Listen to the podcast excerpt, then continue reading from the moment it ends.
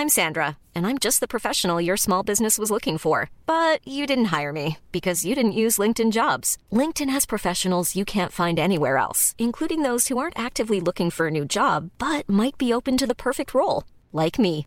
In a given month, over 70% of LinkedIn users don't visit other leading job sites. So if you're not looking on LinkedIn, you'll miss out on great candidates like Sandra. Start hiring professionals like a professional. Post your free job on linkedin.com/people today. I hear a lot of talk.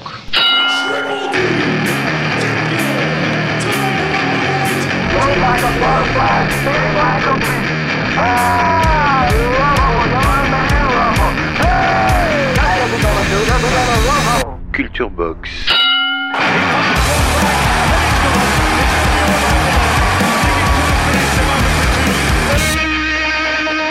Salut à tous, vous écoutez Culture Box, le podcast dédié aux nobles artistes du ring. Une émission épatante réalisée par le non moins épatant Vincent Malone du Poste Général en partenariat avec le site culturebox.com, un site épatant. Et j'ai le plaisir d'accueillir, pour nous guider dans l'univers sombre et tortueux de la boxe, celui qui en connaît tous les recoins pour les avoir explorés à la sueur de ses poings rocailleux, l'expert du noblard, l'ami d'hier et de demain, c'est-à-dire de toujours, Nicolas. Bonjour, comment vas-tu? Salut Félix, toi aussi tu es épatant. Est-ce que tu as vu le dernier combat de notre champion poids lourd Tony Yoka? Et oui, je l'ai vu, je l'ai vu, j'ai assisté à, à cette euh, déroute, mais euh, tu sais ce qui m'a vraiment frappé dans ce combat au-delà de ah là là est-ce que c'est fini est-ce que il, il- voilà tous les débats qui ont fait un peu l'actualité des réseaux sociaux. Moi ce qui m'a frappé c'est que ça a révélé quelque chose euh, de très juste sur la catégorie poids lourd c'est que les poids lourds qui performent ce sont des poids lourds qui arrivent avoir une certaine fluidité dans leurs coups et leurs enchaînements. Il y a toujours cette tentation du poids lourd ou ce risque du poids lourd d'être un peu bloqué, un peu robotique, euh, un peu comme l'était Vladimir Klitschko, tu vois. Et euh, ce qui m'a fasciné chez Bacolé, par opposition à Yoka, que je sentais très tendu, très verrouillé, c'est qu'il était complètement relâché. Tu sais, ses points, ils partaient comme ça, comme si... euh, alors que le mec fait 125 kilos, et je pense que s'il y a vraiment une piste d'amélioration à explorer pour Tony Yoka, pourquoi pas lui donner une seconde chance, franchement, tu vois, la boxe, c'est ça. hein. Nous, on réclame toujours que les boxeurs euh, cessent de protéger leur invincibilité et que les meilleurs affrontent les meilleurs, donc... euh, qui perdent euh, très bien, mais, mais après qui cherchent des solutions. Et je pense que vraiment ce qu'il doit explorer, c'est retrouver une certaine fluidité, un peu celle qu'il avait en amateur quand il était entraîné par euh, Luis Mariano González, qui était euh, l'entraîneur cubain de l'équipe de France olympique. Donc peut-être changer aussi de coach et, d'équipe autour de lui pour se reconnecter avec euh, ce qui faisait qu'il était un très très bon boxeur amateur. Parce que tout le monde dit Tony euh, il a pas fait la bonne transition vers les poids lourds, etc. Il faut qu'il prenne du poids, du muscle. Moi, je pense que c'est vraiment l'inverse en fait. Je pense qu'il faut qu'il se reconnecte avec son ADN de boxeur amateur, c'est-à-dire euh, le déplacement, euh, la vitesse euh, et, surtout qu'il reprenne plaisir parce que moi j'ai vu un boxeur qui a subi son combat quoi. Très clairement, il a eu peur en fait. Et il y a aussi, quand tu parles de relâchement, je pense que dans la tête, on a bien vu qu'il y avait un boxeur qui était totalement relâché, effectivement au niveau des épaules et de son physique, mais dans la tête surtout, on sentait qu'il était chez lui. Et un autre qui, malgré le fait euh, d'être euh, chez lui à Paris, n'était vraiment pas euh, dans son assiette. Et peut-être qu'effectivement, la grande différence avec des Baconnet ou des Tyson Fury, c'est que ces deux grands boxeurs sont relâchés aussi parce qu'ils ont tellement l'habitude de boxer, et de prendre des coups, tellement l'habitude d'être face à des monstres, tellement l'habitude de se parer et tellement l'habitude de gérer ce truc-là que le relâchement il vient tout seul alors que Yoka peut-être est un peu trop préservé. Et voilà, et, et c'est un combat, je trouve, pour ceux qui aiment la boxe et qui s'y intéressent, à regarder parce que j'y ai retrouvé euh, finalement les fondamentaux, comme tu dis, de la boxe. Tout n'est pas dans euh, la capacité à être euh, physiquement une espèce d'athlète. Tout n'est pas dans la capacité à avoir les meilleurs entraîneurs. Finalement, la boxe, c'est celui qui a le moins peur, peut-être, ou qui arrive à trouver le plus grand relâchement. Et c'est quand même celui qui est le plus guerrier des deux, quoi. C'est très juste ce que tu dis sur euh, c'est pas forcément de trouver le meilleur entraîneur, c'est vraiment trouver l'entraîneur qui te convient et qui saura euh, te proposer euh, un programme d'entraînement et un objectif presque technico-tactique qui correspond à qui tu es, tu vois. Et euh, l'entraîneur de Tony Oka, qui est excellent, hein, ça y a vraiment pas de doute là-dessus. Bah lui, euh, je, tu vois, il applique un peu euh, la même méthode à tous ses boxeurs, j'ai l'impression. Celle qui, avec laquelle il a eu beaucoup de succès avec André Ward, mais André Ward c'était André Ward et ça correspondait vraiment parfaitement à, à ce que lui était, c'est-à-dire un boxeur prudent, un peu truqueur, très défensif, très tacticien. Et peut-être que Tony Oka il a besoin d'autre chose. Il a peut-être besoin de quelque chose de plus léger, de plus aérien, de plus, euh, tu vois, plus axé dans le mouvement, dans le relâchement. Et voilà. Parce que sa garde haute, là, comme ça, il s'est régalé, Bacolé, hein. Cette garde haute, c'était vraiment une garde haute un peu dogmatique de euh, il faut boxer comme ça. Tous les boxeurs de l'entraîneur de Yoka euh, boxent comme ça avec cette garde haute. C'est-à-dire que quand les coups de Bakoné, en fait, la garde euh, était là, mais on voyait bien que ça passait quand même et que dans les poids lourds, on a bien vu l'effet, surtout sur les ralentis quand même, l'effet assez destructeur du poids multiplié par la vitesse. C'est assez épatant pour reprendre un adjectif que j'aime aujourd'hui. Et donc à regarder pour ceux qui aiment la boxe et qui ont envie de se faire une idée de ce que peut être le championnat poids lourd aujourd'hui. Et donc c'est la fin de cette longue introduction. Hein. Je pensais juste te demander si tu avais vu le combat de Tony Yoka, mais voilà, on prouve à nos auditeurs qu'on peut aussi parler de boxe à chaud finalement. Et maintenant, on enfile les gants, les casques, les protège-dents et on saute sur le ring du passé. Voilà, on les a piégés avec Tony Yokem, maintenant on les amène euh, au début du XXe siècle. C'est ça. Et eh ben on y va. Culture Box, direct dans tes oreilles. Je vais chanter un duo avec Georges Carpentier. Ça n'a jamais été vu, ça, vous comprenez C'est de l'extra, ça. Georges, tu l'as Bon. Alors écoute, tu veux? Voilà, euh, lui, il est de Lens. Il est du Nord, n'est-ce pas? Avec une très jolie voix. Mon père, mon père, il s'excuse déjà. Hein.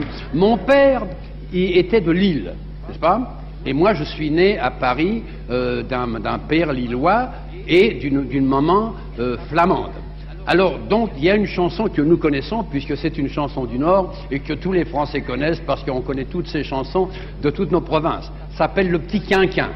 Alors, on va chanter Le Petit Quinquin tous les deux, hein Tu le veux en si bémol ou en ut naturel? En contre-ut. En contre-ut, bon. en ut écrasé. Bon.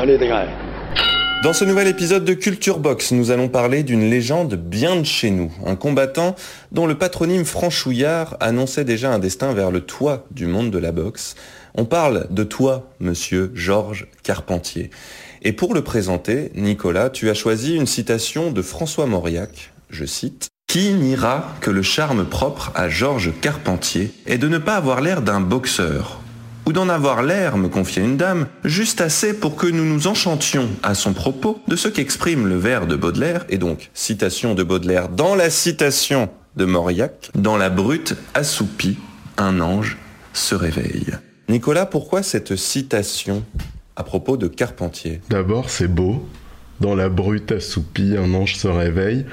Et puis, euh, je pense que ça met bien en valeur euh, ce qui fera la fascination de Georges Carpentier hein, sur son temps. C'est-à-dire que c'est à la fois un homme du monde, le chouchou de ses dames, un habitué de la jet set, et en même temps, ça reste le seul boxeur à avoir successivement boxé dans toutes les catégories des poids mouches jusqu'au poids lourd.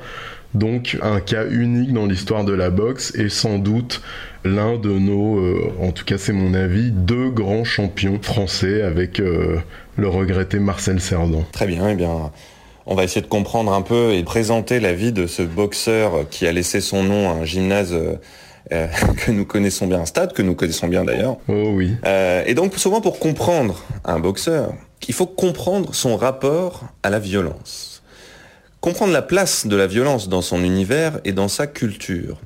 Pour Georges, finalement, Nicolas, tout commence par la rude, peut-être même violente atmosphère du nord de la France. Et oui, Georges Carpentier est un ch'ti, fier de l'être.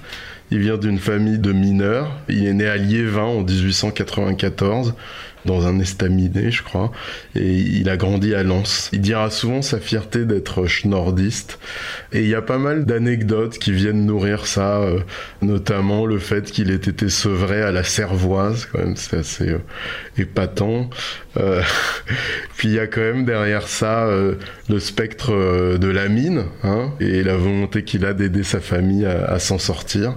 Et d'ailleurs, euh, c'est intéressant parce que Georges Carpentier, même si euh, son histoire qui commence dans le Schnorr, euh, dans une ambiance un peu minière, pourrait sembler assez cliché, assez classique dans le parcours du petit boxeur pauvre qui va réussir à la force de ses points, et eh ben c'est quand même un très bon élève.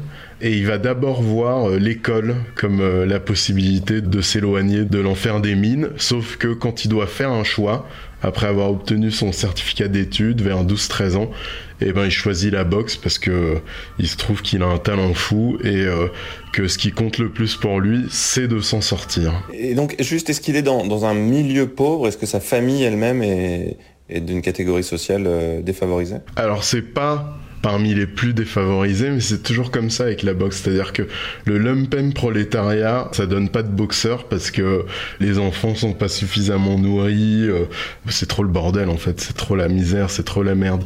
Donc c'est euh, ouais une, une, famille qui vient d'un milieu très modeste, mais suffisamment pour euh, qu'il aille à l'école primaire et que voilà il soit nourri correctement et, et qu'on prenne soin de lui tous les jours. Mais après il y a quand même cette dimension chez lui de vouloir euh, euh, les sortir de la pauvreté, même si celle-ci n'est pas extrême.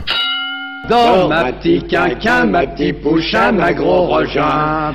Tom fera de chagrin, chie, Tom dans poche cadenas. À moi. Ainsi Tom laisse faire une bonne semaine à toi. J'irai dégager un bio sarro. T'as un pantalon de drap, t'as un gilet de laine. Comme un Milord de ça. Heureusement qu'il boxe mieux. Box direct dans tes oreilles. Le film de la vie de Carpentier, notamment des débuts, donc est un classique, hein, puisque c'est une bagarre qui fait entrer la boxe dans la vie de Carpentier et une rencontre avec un certain François Descamps. Ouais, c'est vraiment l'image d'Épinal, tu sais, le petit boxeur qui se bat puis euh, qui se fait repérer. À 10 ans, il descend la terreur de l'école, euh, un gamin plus âgé que lui, sous les yeux d'un certain François Descamps qui passe par là. Il se trouve que c'est le président de la société de gymnastique de la Maison du Peuple te rends compte le nom déjà, c'est un, voyage dans le temps, quoi, et qu'il l'invite euh, évidemment à passer ses nerfs à la salle. François Descamps, ce sera son mentor, son entraîneur, son promoteur, son ami, à qui il sera fidèle euh, tout au long de sa carrière. Et très vite, bah, il sillonne les galas de la région, où Carpentier fait des ravages. Il devient même champion de France de boxe française à 13 ans alors qu'il pèse même pas 40 kilos et qu'il euh, euh, bat un adulte euh, de plus de 60 kilos. Donc dès les débuts, il y a, quand même quelque chose d'assez inédit en termes de performance. Il y a une fulgurance, une espèce d'instinct de boxe et de combat. juste rapidement par rapport à François Descamps, donc c'est un couple sportif, un couple de vie incroyable.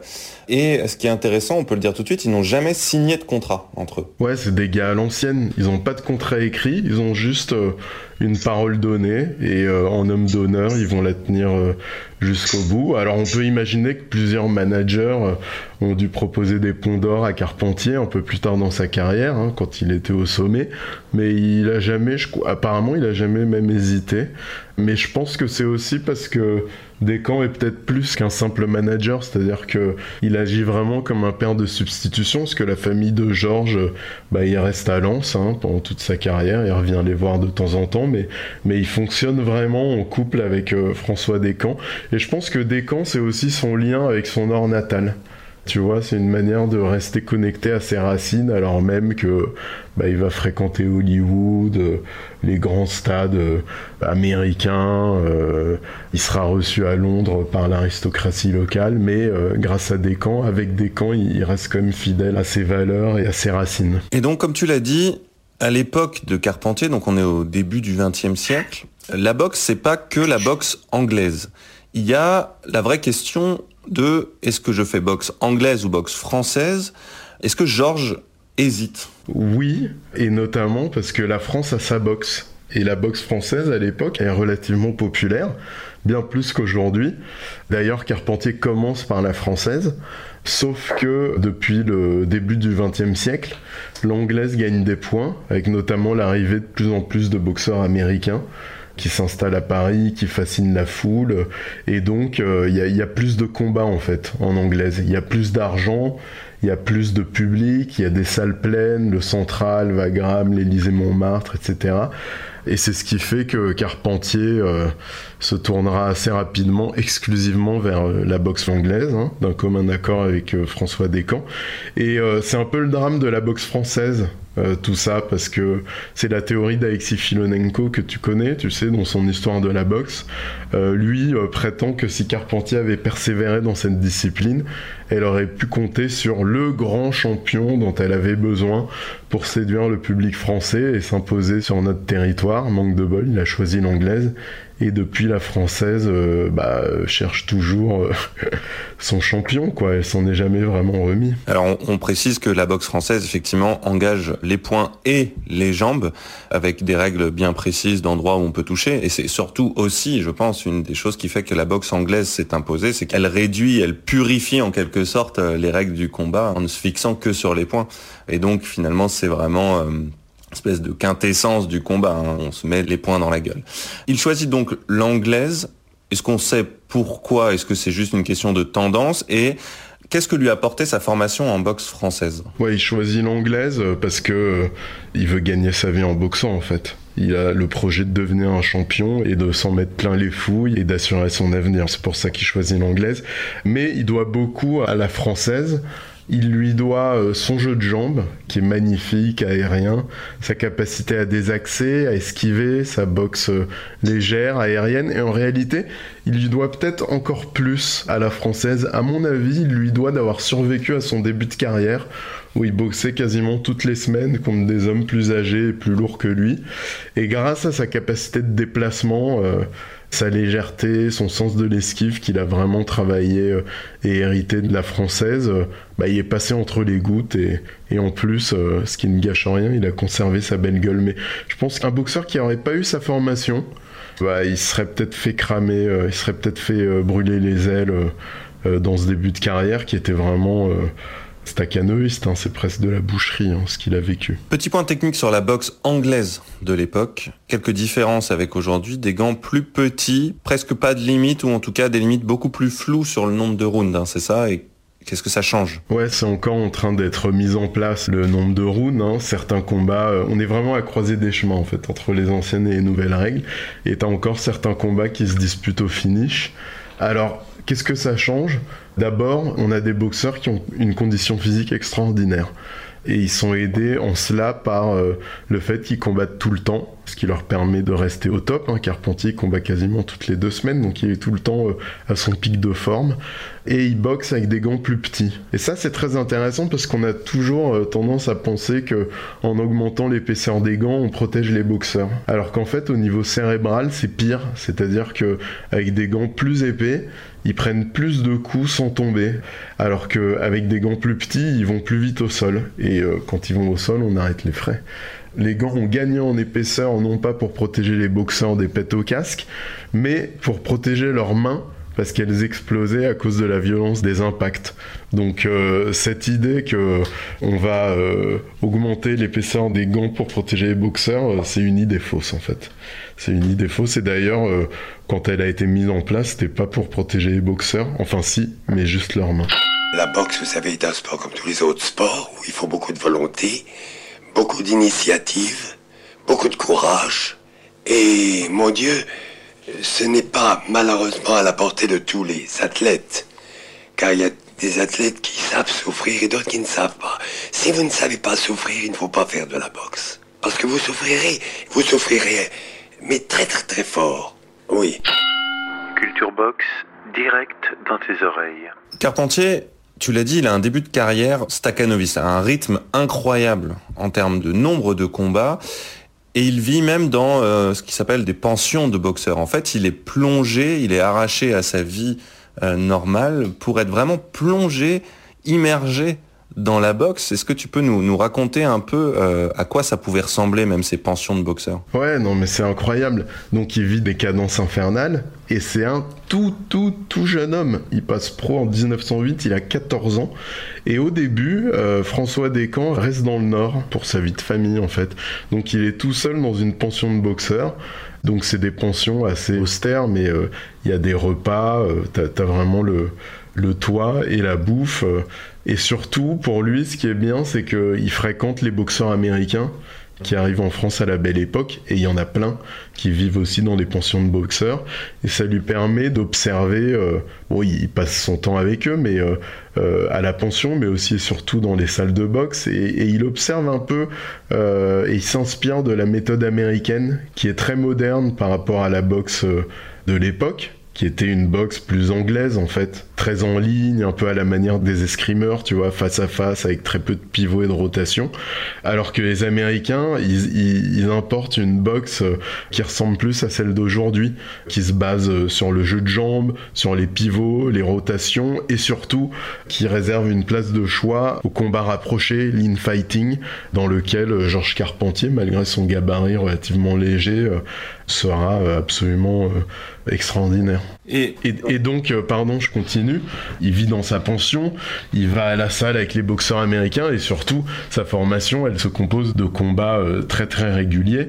Et au, fil de ces combats, bah, euh, il grandit, il forcit, il se fait les dents jusqu'à ce qu'il soit prêt à disputer très rapidement en fait un, un titre euh, européen. Mais juste avant qu'on passe à ces premiers combats importants, je voulais quand même faire un aparté sur la violence parce que si on euh, regarde un peu euh, depuis notre époque le début de carrière de Georges Carpentier, on se dit mais mais qu'est-ce que c'est que cette histoire des camps et, un boucher qui envoie un enfant au casse-pipe, t'as 20 kilos de différence parfois sur certains combats. C'est un adolescent qui est pas encore complètement formé, qui affronte des adultes durs, rugueux, qui ont de l'expérience.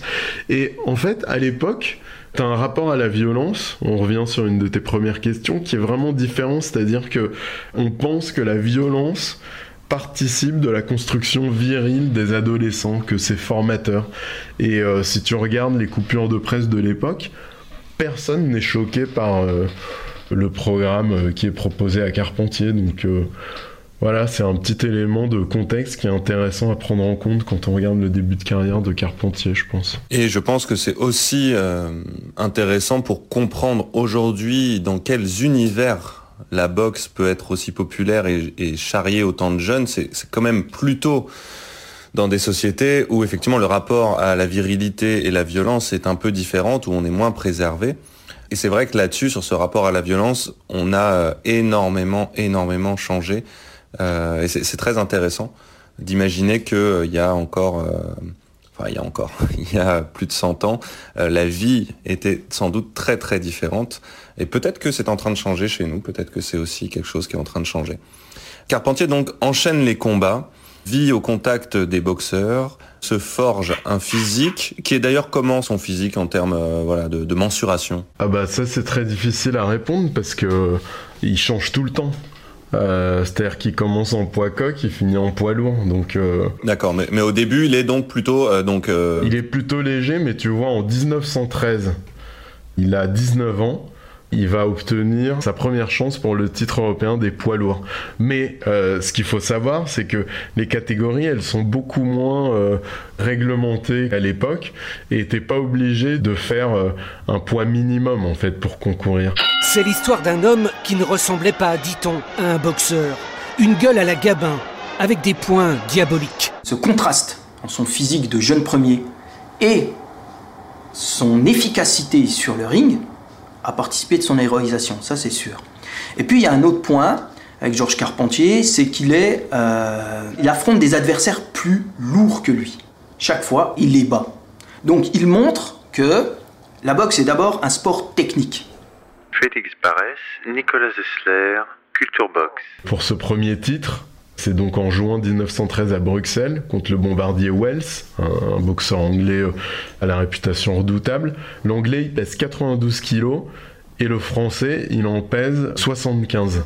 Et là, vraiment, tout le monde pense que euh, a aucune chance. Et euh, effectivement, le début du combat est complètement à l'avantage du bombardier Wells.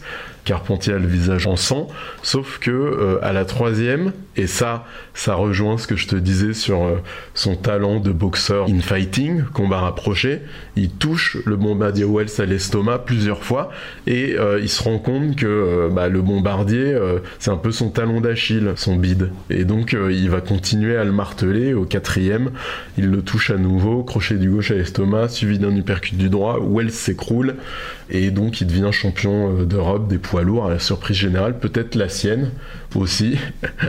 D'ailleurs, tout le monde se dit que c'est une erreur, hein, que c'est un accident, et six mois plus tard, revanche, à Londres, et dès le premier round, il le martinise à, l'estomac et il remporte une victoire expéditive. Donc là, il, vraiment, il se fait une place sur le continent, il gagne ses galons de champion. Champion d'Europe à 17 ans, champion du monde, plus de 50 knockouts.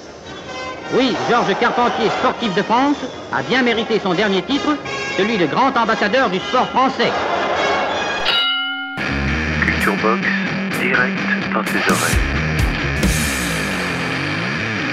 C'est donc la France contre l'Angleterre, hein, le pays de la boxe. Son premier coup d'éclat, Carpentier le français, donc qui met à terre l'anglais ultra favori. Mais paradoxalement, c'est une histoire d'amour avec l'Angleterre qui commence et avec les Anglais. Ouais, c'est une histoire d'amour-haine en fait enfin de haine amour parce que au départ les Anglais ne peuvent vraiment pas le piffrer parce qu'ils les battent dans le sport qu'ils ont eux-mêmes créé. Bah, ils ont créé tous les sports. De manly art, tu vois, euh, le sport le plus viril est un petit froggy qui arrive et qui leur met la misère. Et d'une certaine manière, là c'est Stéphane Adjeras qui a vraiment euh, remis ça au goût du jour dans sa biographie très réussie de Georges Carpentier qui est sortie il y a pas longtemps. Je crois que je l'avais conseillé dans, dans un des podcasts. D'une certaine manière, il va revisiter ressusciter la rivalité historique franco-anglaise. Et dans la presse française, on peut le voir euh, présenté comme le, vengeur de Waterloo. Et ce qui est intéressant, c'est de lire euh, l'évolution de cette relation. Parce qu'au début, donc, il suscite l'étonnement, la répulsion, voire la haine, en battant les meilleurs Anglais. Mais après ce deuxième triomphe contre le bombardier Wells, je crois qu'il bascule vraiment dans une sorte de fascination euh, presque érotique en fait. Ça atteint un tel point qu'il commence à se dire que c'est pas possible en fait que Carpentier soit français pour en boxer aussi bien. Et tu as euh, dans l'opinion anglaise euh, un certain nombre de gens qui prennent la plume euh, pour prétendre que Carpentier doit avoir du sang anglais pour boxer aussi bien. Et c'est par Carpentier que les boxeurs anglais vont reconnecter avec la bonne vieille méthode anglaise. Alors c'est n'importe quoi parce qu'en réalité, la boxe de Carpentier, elle est inspirée par la boxe américaine qui est beaucoup plus moderne. Mais bon, les Anglais, comme tu le sais, ne reculent jamais devant euh, une petite dose de mauvaise foi. Les salauds d'anglais. Ouais. Vous avez vu, c'est un anglais.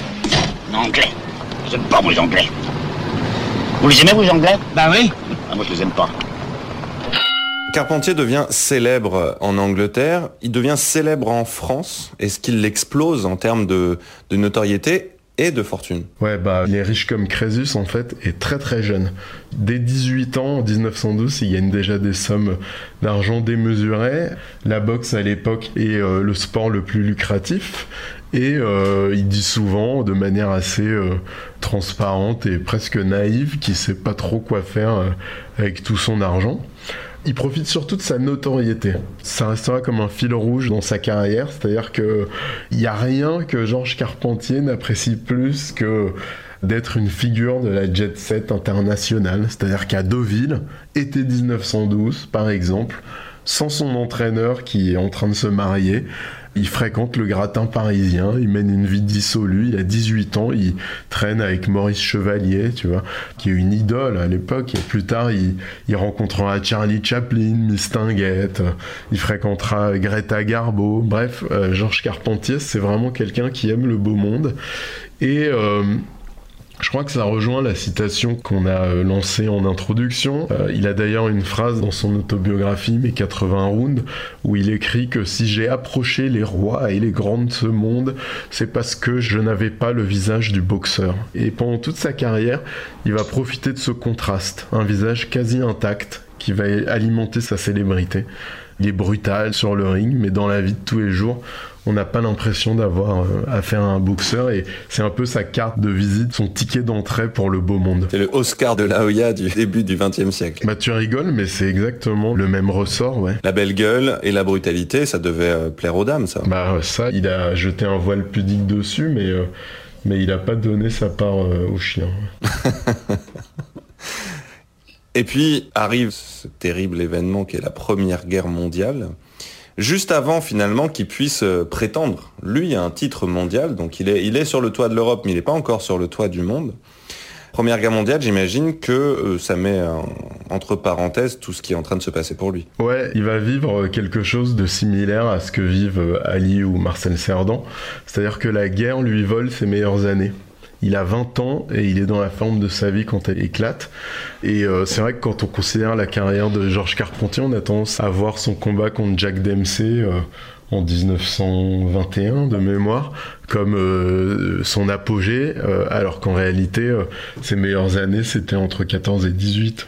Il était au top quand la guerre a éclaté et non seulement ça l'a éloigné des rings, mais il a fait la guerre. Il a fait la guerre comme engagé volontaire parce qu'il avait qu'une trouille et d'ailleurs, ça, ça rejoint euh, nos propos sur le rapport à la violence. Il avait qu'une trouille, Georges Carpentier, quand la guerre a éclaté, c'est qu'on l'accuse d'être un planqué, euh, d'être une poule mouillée, donc il a devancé l'appel. Et en devançant l'appel, il a pu choisir son unité et il s'est engagé dans l'aviation. Et alors je peux te dire que il s'est pas caché le mec. Enfin je veux dire il n'était pas là pour distraire les aviateurs.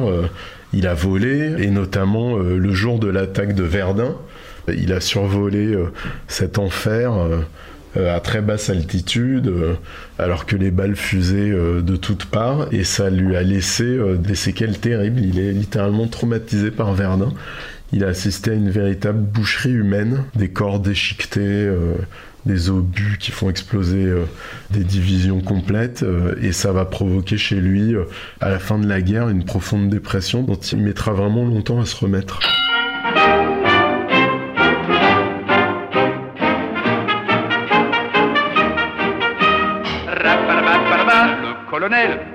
Avait de l'albumine. Le commandant souffrait du gros colon. Le capitaine avait bien mauvaise mine. Et le lieutenant avait des ganglions. Le juteux souffrait de coliques néphrétiques. Le sergent avait le pylore atrophié. Le caporal un corps chronique et le deuxième classe des corps aux pieds. Et tout ça, ça fait d'excellents Français, d'excellents soldats qui marchent au pas. Ils n'en avaient plus l'habitude, mais c'est comme la bicyclette, ça s'oublie pas. Et tous ces gaillards qui, pour la plupart, ont des gossions leur certificat d'études. Oui, tous ces braves gens sont partis chiquement pour faire tout comme jadis, ce que leurs pères ont fait pour leurs fils. Carpentier ne tourne pas le dos à la violence sur le ring. Il reprend assez vite la boxe euh, après la guerre. Bah, c'est pas évident hein, pour lui. Après la guerre, il se pose vraiment des questions euh, parce que il aurait vraiment pu continuer une carrière d'aviateur. Hein. Il a vraiment euh, fait ses preuves euh, comme pilote, mais il a besoin d'argent. Même s'il en a gagné énormément jusqu'en 1914, euh, ses économies ont fondu pendant la guerre, parce qu'il a soutenu sa famille, il a acheté à ses parents une maison pour les mettre à l'abri, etc. Donc bref, il a vraiment besoin d'argent et il choisit la boxe, ce qui est quand même la voie la plus facile pour lui de gagner de l'argent. Sauf que quand il revient sur le ring, c'est plus pareil. Il y a les séquelles de la Première Guerre mondiale, cette dépression dont je t'ai parlé. Et puis, euh, il est moins motivé par l'entraînement, par la boxe. Euh, il fait moins de combats. Euh, ça lui coûte beaucoup plus de s'exposer sur le ring. Alors, il signe quand même quelques victoires par KO pour se remettre d'équerre hein, contre des inconnus en, règle générale, tu vois, pour dérouiller un peu la machine. Et puis il va quand même se lancer dans une tournée américaine qu'il verra notamment devenir champion du monde des mi-lourds en battant Battling Lewinsky, qui est un boxeur très expérimenté, qui a plus de 200 combats à son actif. Et euh, ça, ça va lui ouvrir la voie à un match contre le champion des lourds, Jack Dempsey. Jack Dempsey, donc euh, combat annoncé en 1920 signé hein, pour le titre de champion du monde de boxe. The first million dollar gate in boxing history. At Boyle's 30 Acres, Jersey City, New Jersey, July 2nd, 1921. Scheduled for 15 rounds for the heavyweight championship of the world. Champion Jack Dempsey, challenger George Carpentier. Dempsey the bigger of the two and the heavier. Dempsey 6 feet 1 inch tall, weighing 188 pounds. Carpentier 5'11 and a half, weighing 172. Et là, c'est vraiment un des premiers énormes événements sportifs. hein. Ah ouais, c'est énorme, c'est énorme. Euh, et la France est vraiment ultra mobilisée. Alors c'est l'apogée médiatique de Carpentier, mais euh, c'est plus son apogée euh, pugilistique. Hein. C'est plus le Carpentier de 1914, même si euh, il s'est remis en forme, bien sûr, et il a de beaux restes. Ce qui est sûr, c'est que c'est un, un des premiers événements monde, tu vois, qui est suivi des deux côtés de l'Atlantique. Pour la France, c'est important parce que, comme Cerdan euh, contre Tony Zale en 1946, il y a un côté où la France retrouve sa fierté parce que son boxeur défie le, le libérateur, l'allié américain, en lui prouvant, et surtout en se prouvant, qu'on n'est pas des lavettes. Et ça, on a besoin de ça après les guerres mondiales. Nous, on a besoin de nous prouver qu'on est, même si on a pu compter sur l'aide des Américains, qu'on n'est pas des lavettes et, qu'on est quand même des guerriers. Et euh, il y a tout un euh, dispositif qui est mis en place euh, pour informer les Français, les Parisiens notamment, du résultat du match, avec des avions de l'armée de l'air qui se tiennent prêts à décoller pour aller faire éclater dans le ciel de Paris des fusées heureuses verte si Carpentier l'emporte, ou fatale, rouge si c'est DMC, et t'as toute la foule là qui est massée sur les boulevards et qui attend euh, impatiemment le verdict. On devrait faire ça avec les matchs du PSG aussi. Ça aurait de la gueule, n'empêche. Et le, le combat, il est sur le papier, il est comment pour toi? Il est proportionné ou est-ce qu'il Non, pas du tout, parce que euh, DMC est plus lourd, plus fort, plus grand dans la forme de sa vie. Euh, donc il est euh, largement favori. Mais Carpentier va euh, agréablement surprendre le public américain et la presse américaine, notamment au deuxième round où, sur une droite extraordinaire, qui sera littéralement mythifiée en France, il fait vaciller Dempsey. Euh, D'ailleurs, Dempsey racontera plus tard qu'il ne savait plus comment il s'appelait euh, après cette droite, mais euh, tient le choc, même s'il est sonné, et sur cette droite, euh, Carpentier se casse la main. Et du coup, après, la suite du combat, c'est vraiment très compliqué parce que Carpentier est manchot et Dempsey est trop puissant. Mais il fait quand même preuve de courage, il se bat, il s'accroche, il essaye de lancer sa gauche et il finit par être arrêté au quatrième round. Il a impressionné le public, les 80 000 spectateurs de Jersey City qui saluent son courage, qui l'applaudissent. Il a impressionné les journalistes du New York Times qui écriront que Dempsey a gagné le combat, mais Carpentier a remporté la soirée. C'est une super expression euh, américaine, comme bien souvent ils ont les meilleures expressions box. To win the night, tu vois, tu remportes la soirée.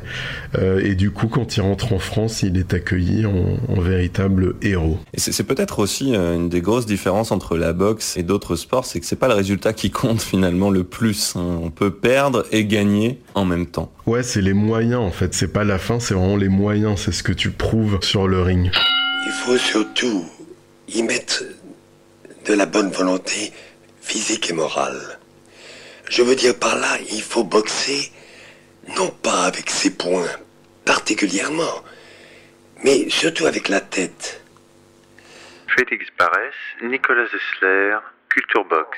Pour revenir à Yoka dont on parlait au début de l'émission, euh, ce qu'on peut souligner pour Tony Yoka, c'est que euh, il a été au bout. Pourtant, il s'en est pris des grosses hein, et que euh, il a eu peur. On sentait que c'était compliqué, mais ce qu'on peut souligner, c'est que c'est là où je pense qu'il a fait ses preuves dans ce combat et que ça peut lui servir, c'est que mentalement, il a pas lâché. Ouais, mais euh, à la différence de Carpentier contre Jack Dempsey, il a pas fait son combat, tu vois. Il était bloqué, il est- alors que Carpentier, il, a- il est vraiment, il, y est allé gaiement, tu vois. Il a vraiment euh, joué sa carte jusqu'au bout. Alors que honnêtement, Tony Yoka, pourtant, je l'aime beaucoup, je le suis depuis le début de sa carrière et je suis pas du tout dans un discours de hater comme je peux voir. D'ailleurs, je le défends souvent sur les réseaux sociaux, ce qui me permet de gagner des followers. mais euh, il s'est pas lâché, tu vois, il, a subi son combat. On sentait qu'il attendait que ça se finisse aussi, il a pas trouvé de solution. Alors que Carpentier contre Dempsey, ce qui est vraiment apprécié et célébré par le public et la presse, c'est que il y est allé gaiement, tu vois. Il a joué crânement sa chance. Il a balancé la plus belle droite qu'il ait jamais balancée. Elle était tellement bien qu'il s'est pété la main. Et ça a pas suffi. Tant pis, mais je veux dire, il, s'est consumé sur le ring. Il a aucun regret. Alors que Tony Oka, je pense que il s'est réveillé le lendemain de son combat et il était vert, quoi. Il s'est dit putain, ça a pas marché. Il y a quelque chose. Euh, tu vois, Carpentier, c'était son apogée contre Dempsey. Franchement, il aurait pas pu faire mieux. Il aurait pas pu faire mieux. And down goes Carpentier. One, two, three, four, five, six, seven, eight, nine. He's up just in time. And Dempsey goes after him, and down he is again. Two, three, four, five, six. He's trying to get up. Eight, nine, ten, and out. And Jack Dempsey remains heavyweight champion of the world. Box. Direct dans tes oreilles. Tu dis qu'il s'est consumé finalement, hein. il s'est consumé euh, sur le ring comme un, feu follet qui a tout donné. Effectivement, c'est un peu le début de la fin. C'est-à-dire que euh, tu l'as dit, il a été coupé dans son élan euh, de machine par la Première Guerre mondiale. Euh, il y a une sorte de remise en cause psychologique euh, après euh, l'expérience du massacre humain de la Première Guerre mondiale. Une remise à la boxe pour l'argent, ce qui est jamais vraiment la meilleure motivation pour faire quelque chose en termes de durée. Et ce combat où il donne tout. Et donc après, après, bah, qu'est-ce qui reste? Bah, il a plus rien à prouver. Il est arrivé au sommet. Il a perdu contre DMC. Il est riche.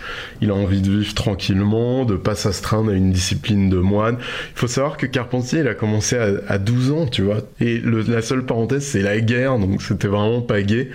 Euh, donc euh, vraiment, il se fait plaisir maintenant. Il fait du cinéma, il va à Londres, il est fêté par les aristocrates, la gentry londonienne, il fait la noce, il adore ça. Hein. C'est un bon vivant. Hein.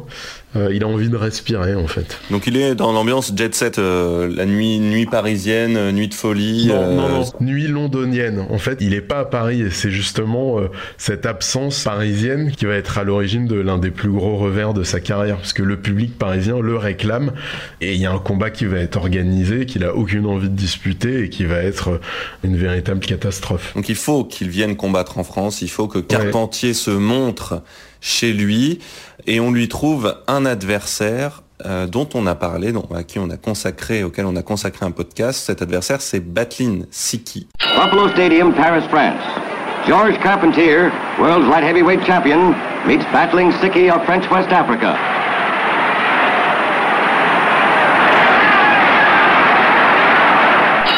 On a déjà raconté hein, cette victoire de Carpentier euh, scandaleuse. Hein. Euh, l'arbitre, enfin Siki envoie Carpentier au sol alors qu'il aurait dû se coucher, euh, et l'arbitre profite du fait que Carpentier est trébuché contre la jambe de Siki pour donner la victoire à Carpentier, mais le verdict est immédiatement changé parce que le public, qui est un peu raciste mais pas si con que ça finalement, menace de tout détruire, et, parce qu'il a bien vu que Siki a battu Carpentier, et donc la victoire de Siki est valide. D'accord, c'était une victoire qui n'en est pas une, en fait. Et comment tu expliques, puisqu'on a déjà raconté hein, ce passage, qui met vraiment pas en valeur Carpentier? Parce que euh, c'est tout ce qu'on n'aime pas dans la boxe, hein, le trucage, euh, l'idée que le combat est joué d'avance, euh, ne pas se reposer sur les véritables valeurs de savoir qui est le plus fort à ce moment-là, un arrière-fond un peu raciste, puisque Siki effectivement est un boxeur noir. Carpentier, c'est quoi sa vision de ce combat-là? Alors, il mettra euh, vraiment euh, très très longtemps à l'évoquer à nouveau. Je crois profondément qu'il a honte en fait.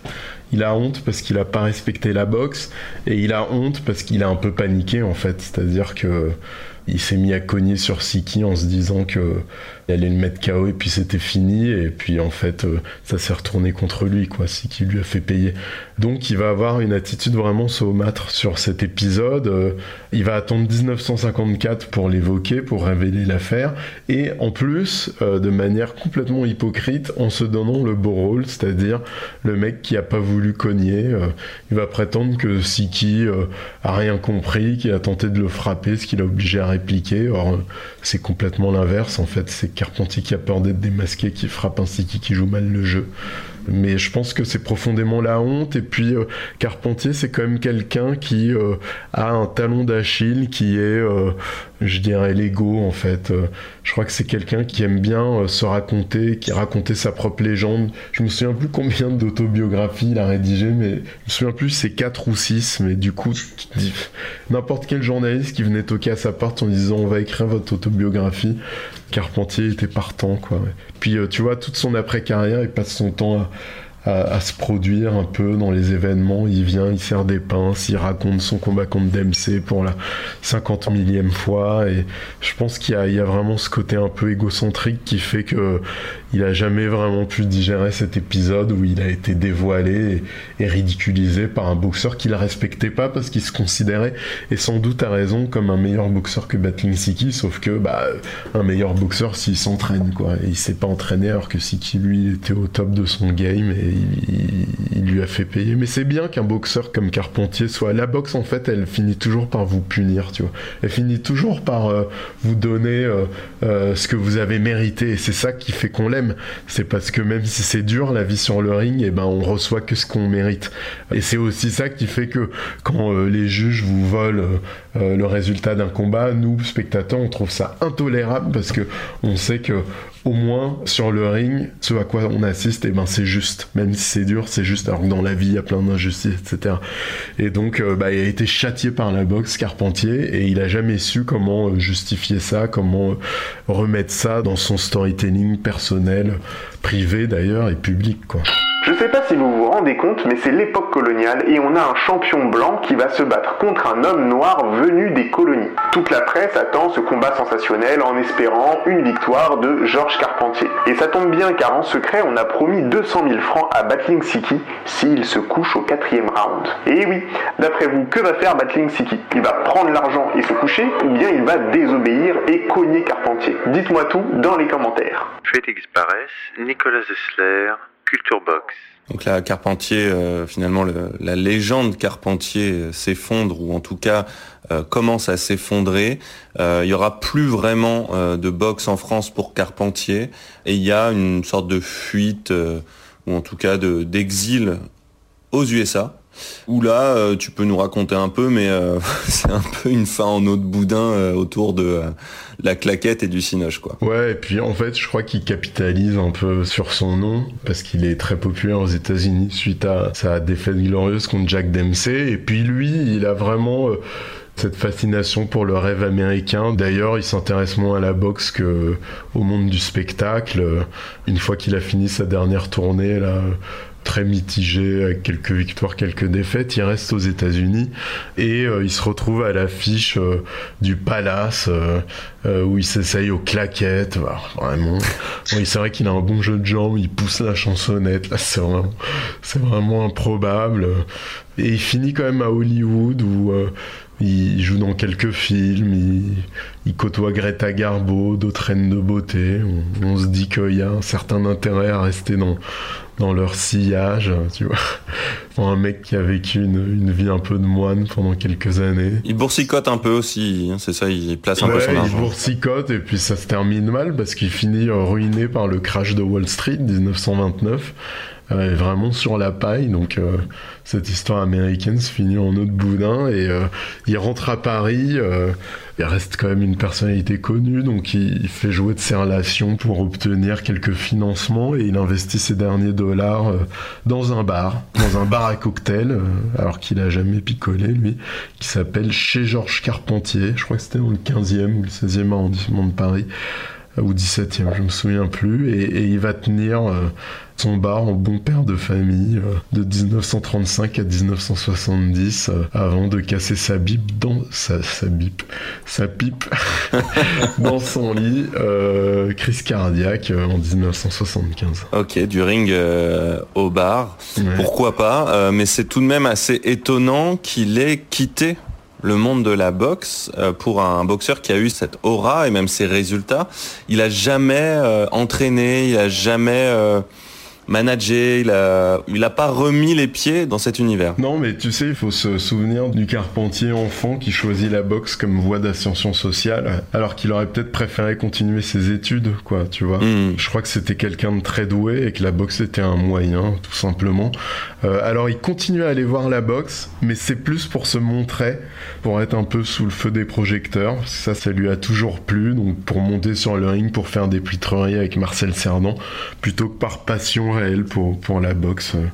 Son petit-fils, euh, qui a été retrouvé par Stéphane Adjeras, euh, l'historien qui a fait sa bio, dont j'ai parlé avant, raconte que son grand-père l'emmenait voir du rugby. Il a d'ailleurs euh, été lié au SCUF ou au PUC quand il était jeune, euh, mais jamais de la boxe. Comme s'il ressentait pas le besoin ni l'envie de transmettre ça.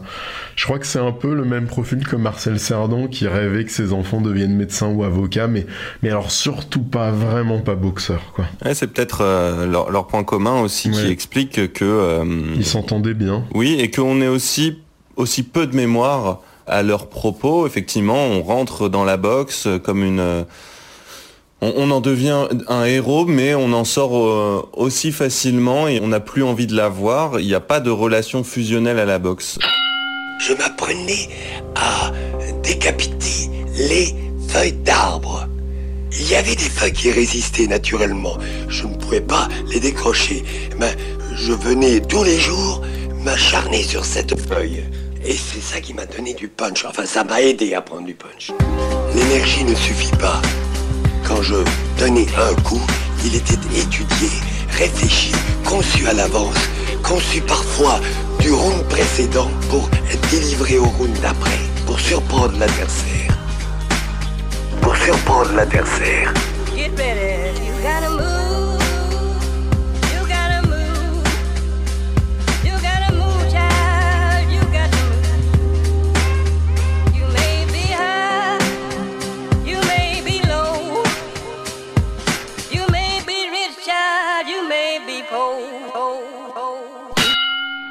Box, direct dans tes oreilles. Pour clore cette page Carpentier, et tu parlais de Cerdan, effectivement, ces deux géants hein, de l'histoire de la boxe, si on parle de boxe française, il y a Cerdan et Carpentier.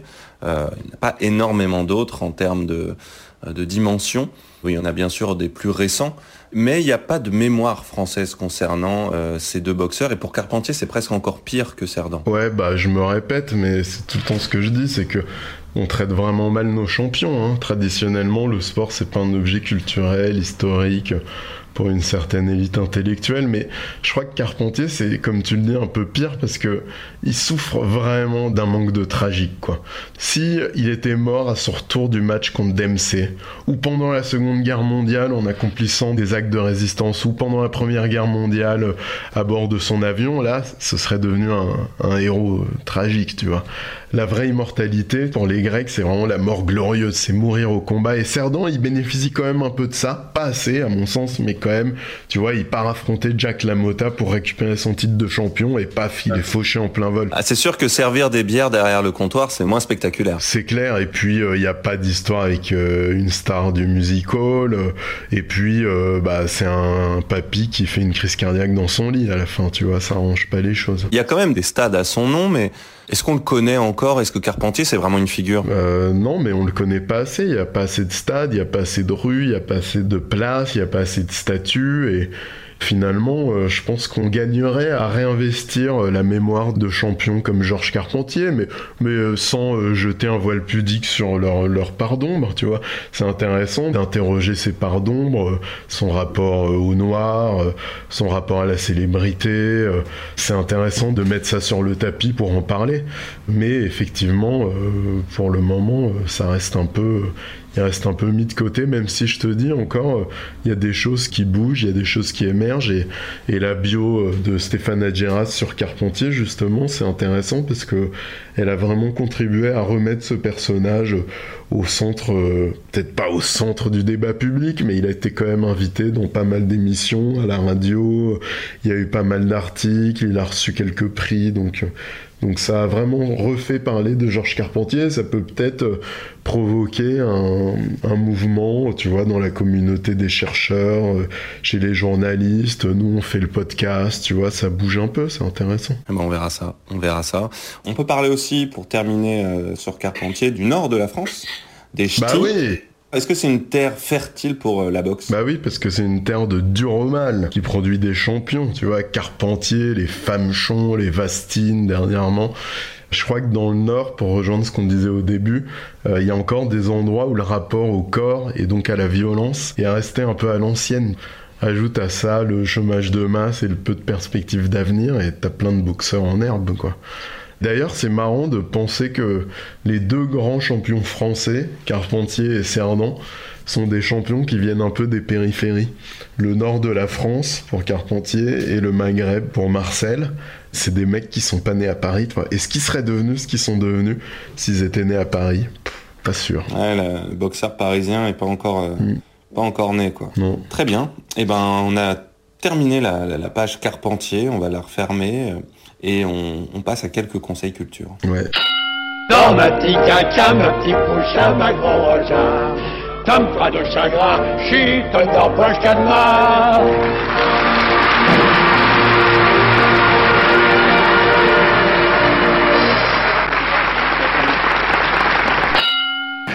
Culture Box, direct dans tes oreilles.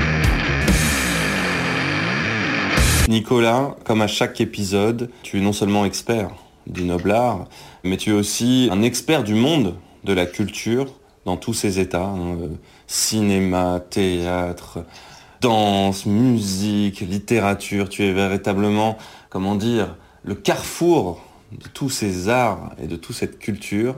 Tu es un peu le Jack Lang de notre émission. Tu me mets mal. Quels sont tes conseils aujourd'hui Tu me mets vraiment mal avec Jack Lang. Quand t'as dit Jack, je me suis dit qu'est-ce qu'il va dire? Kerouac, euh, Jack London. Ah euh, non, Monsieur Culture, c'est Jack Lang. Jack Lang. C'est la fête de la musique. Et ouais, bon bah d'abord, euh, je voudrais euh, parler d'un bouquin que j'ai chroniqué sur Culture Box qui m'a vraiment épaté. En plus, euh, ça faisait longtemps que je l'avais dans ma bibliothèque. On me l'avait envoyé par service de presse. Euh, s'appelle Le Boxeur de Jim Tully et euh, je l'avais là et puis je me disais oh, est-ce que je me le fais? J'étais pas sûr parce que j'ai lu tellement de bouquins sur la boxe que euh, à chaque fois, je me dis, euh, ça va être encore la même chose, même si j'aime ça, tu vois. Et j'ai été, mais complètement embarqué par le boxeur de Jim Tully, qui est euh, vraiment une sorte de croisement entre une histoire de boxeur et de hobo. Un peu comme si Jack Kerouac et Jack London se retrouvaient dans une seule et même plume. Et c'est pas pour rien parce que Jim Tully sait de quoi il parle, c'est-à-dire qu'il a été boxeur, mais aussi vagabond, mais aussi romancier, journaliste, euh, avant de devenir une célébrité dans les années 20, euh, 1920-1930. Euh, Ah oui, d'accord, c'est un livre qui date. ah ouais, ça date, ouais, mais euh, c'est extrêmement moderne parce qu'il pose de manière très juste la question que peuvent se poser tous les boxeurs, encore aujourd'hui.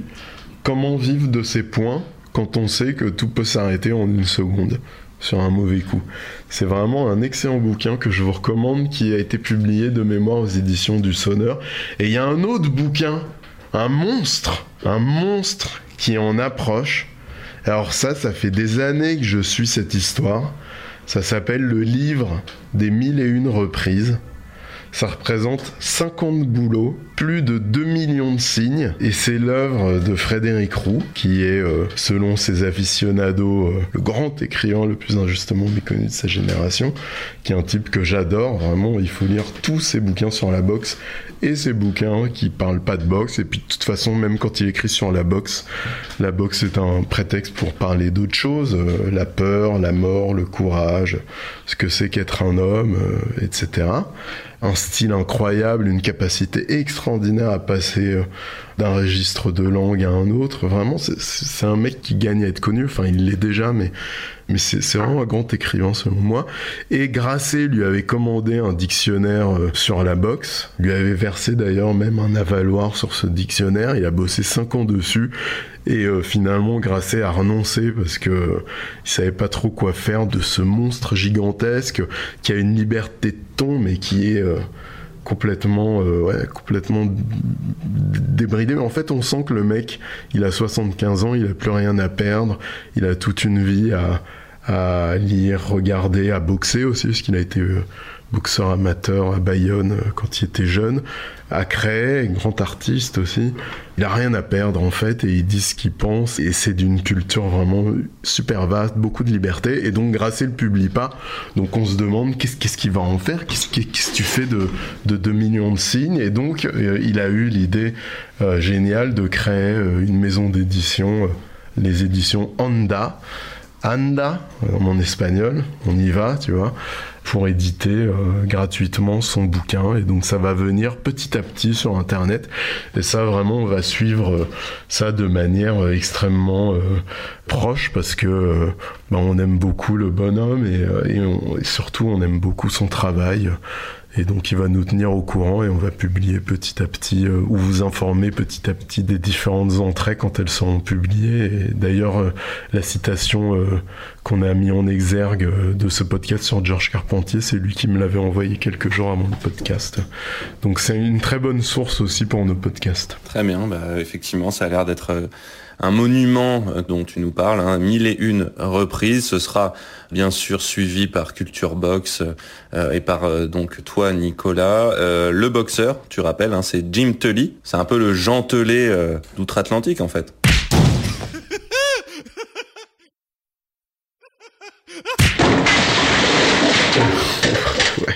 Ouais, c'est ça, c'est bien trouvé. Euh, mais tu sais que Jim Tully, c'est intéressant pour finir sur ça, parce qu'il a vraiment ouvert une veine de littérature euh, de boxe écrite par des gens qui avaient fait de la boxe.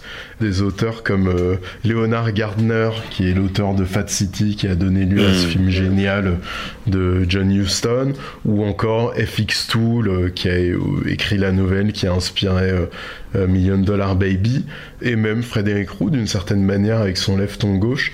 C'est vraiment des gens qui parlent de cette boxe-là, c'est-à-dire d'une euh, qu'ils ont connue dans leur chair, et d'une boxe qui euh, met pas tellement l'accent sur la performance, mais plutôt sur le courage, tu vois, une boxe un peu des bas-fonds.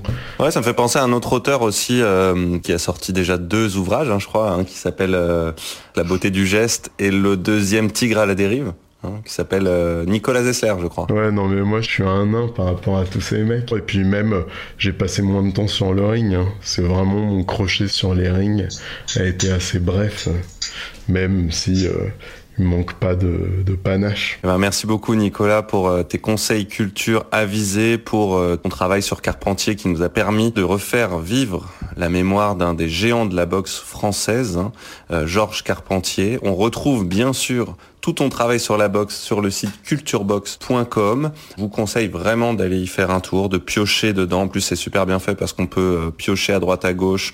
On peut juste se laisser guider par euh, ce qui nous saute aux yeux. Il y a plein plein de styles différents dans la manière d'informer sur la boxe. Donc allez faire un tour sur culturebox.com. Culturebox avec un E surtout, hein, parce que Culturebox sans E, c'est complètement autre chose. Euh, C'est pas mal aussi, mais ça n'a rien à voir. Merci beaucoup à Vincent Malone et au poste général pour la réalisation de cette émission. Euh, merci à vous tous qui nous écoutez, qui nous réclamez des podcasts, qui vous abonnez, qui devenez peut-être même fans du podcast Culture Box. Donnez-nous votre avis, donnez-nous des noms de boxeurs que vous avez envie de voir aussi évoqués ici. Puis bah, on se retrouve bientôt, Nicolas, pour parler d'un autre boxeur. On verra qui très vite. Ciao Merci Félix, à très vite. C'était Culture Box.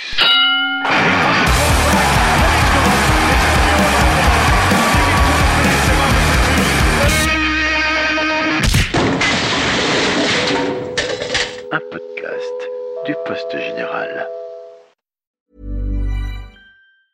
Mom deserves the best, and there's no better place to shop for Mother's Day than Whole Foods Market. They're your destination for unbeatable savings, from premium gifts to show-stopping flowers and irresistible desserts. Start by saving 33% with Prime on all body care and candles. Then get a 15-stem bunch of tulips for just $9.99 each with Prime. Round out Mom's menu with festive rosé, irresistible berry chantilly cake, and more special treats. Come celebrate Mother's Day at Whole Foods Market.